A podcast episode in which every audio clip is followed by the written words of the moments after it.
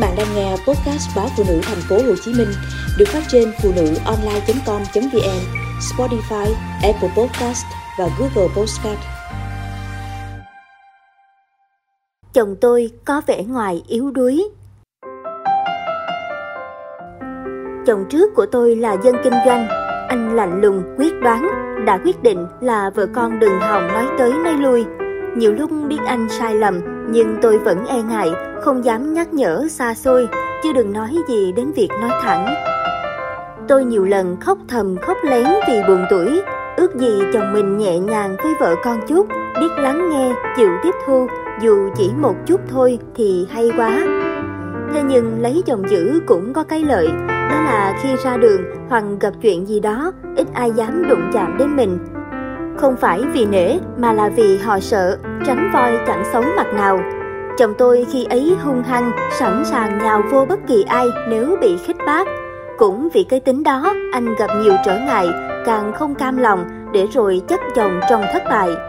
Cuộc hôn nhân của chúng tôi rơi vào ngõ cụt khi chồng tôi cũng đầy dứt khoát, cương quyết bỏ rơi mẹ con tôi để đi theo một phụ nữ khác, người có khả năng giúp anh thu xếp nợ nần, đồng hành cùng anh trong những cuộc chinh phạt đó đây.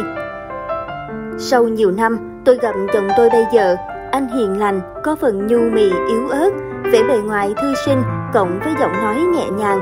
Anh làm tôi không có cảm giác yên tâm mỗi khi cùng đi đâu đó về khuya chẳng hạn. Thế nhưng sự chăm sóc, quan tâm của anh làm tôi cảm động. Anh cho biết, từ bé đến giờ chưa từng đánh nhau với ai, thậm chí đập một con gián cũng làm anh run tay. Tôi đã phân vân nhiều trước khi quyết định kết hôn với anh, lòng chẳng biết thế nào hay lại tránh vỏ dưa. Nhưng giờ thì tôi hoàn toàn mãn nguyện với lựa chọn của mình. Gan lì mạnh mẽ là gì, yếu đuối nhu nhược ra sao, tất cả đều phụ thuộc vào quan điểm và ý nghĩ của từng người. Chồng tôi không cơ bắp cuồn cuộn, không ăn to nói lớn, nhưng anh chẳng phải hèn nhát bỏ chạy khi gặp chuyện, càng không trốn tránh để vợ con phải đương đầu với khó khăn nguy hiểm. Với tôi, chỉ cần bấy nhiêu là đủ.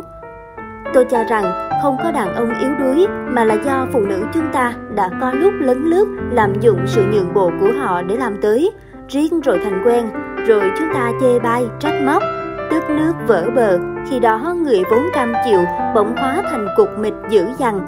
Tôi cũng tin không có người đàn ông nào muốn vợ con thất vọng về mình, chẳng qua họ không có cơ hội và điều kiện để chứng tỏ bản thân mà thôi.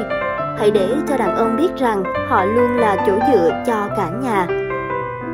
Tôi trân trọng hạnh phúc với người đàn ông bề ngoài yếu đuối mà tôi đang có. Thời buổi bây giờ, đàn ông có cần thiết phải mạnh mẽ theo chuẩn thượng cẳng chân hạ cẳng tay, phải biết la lối chửi rủa hay không?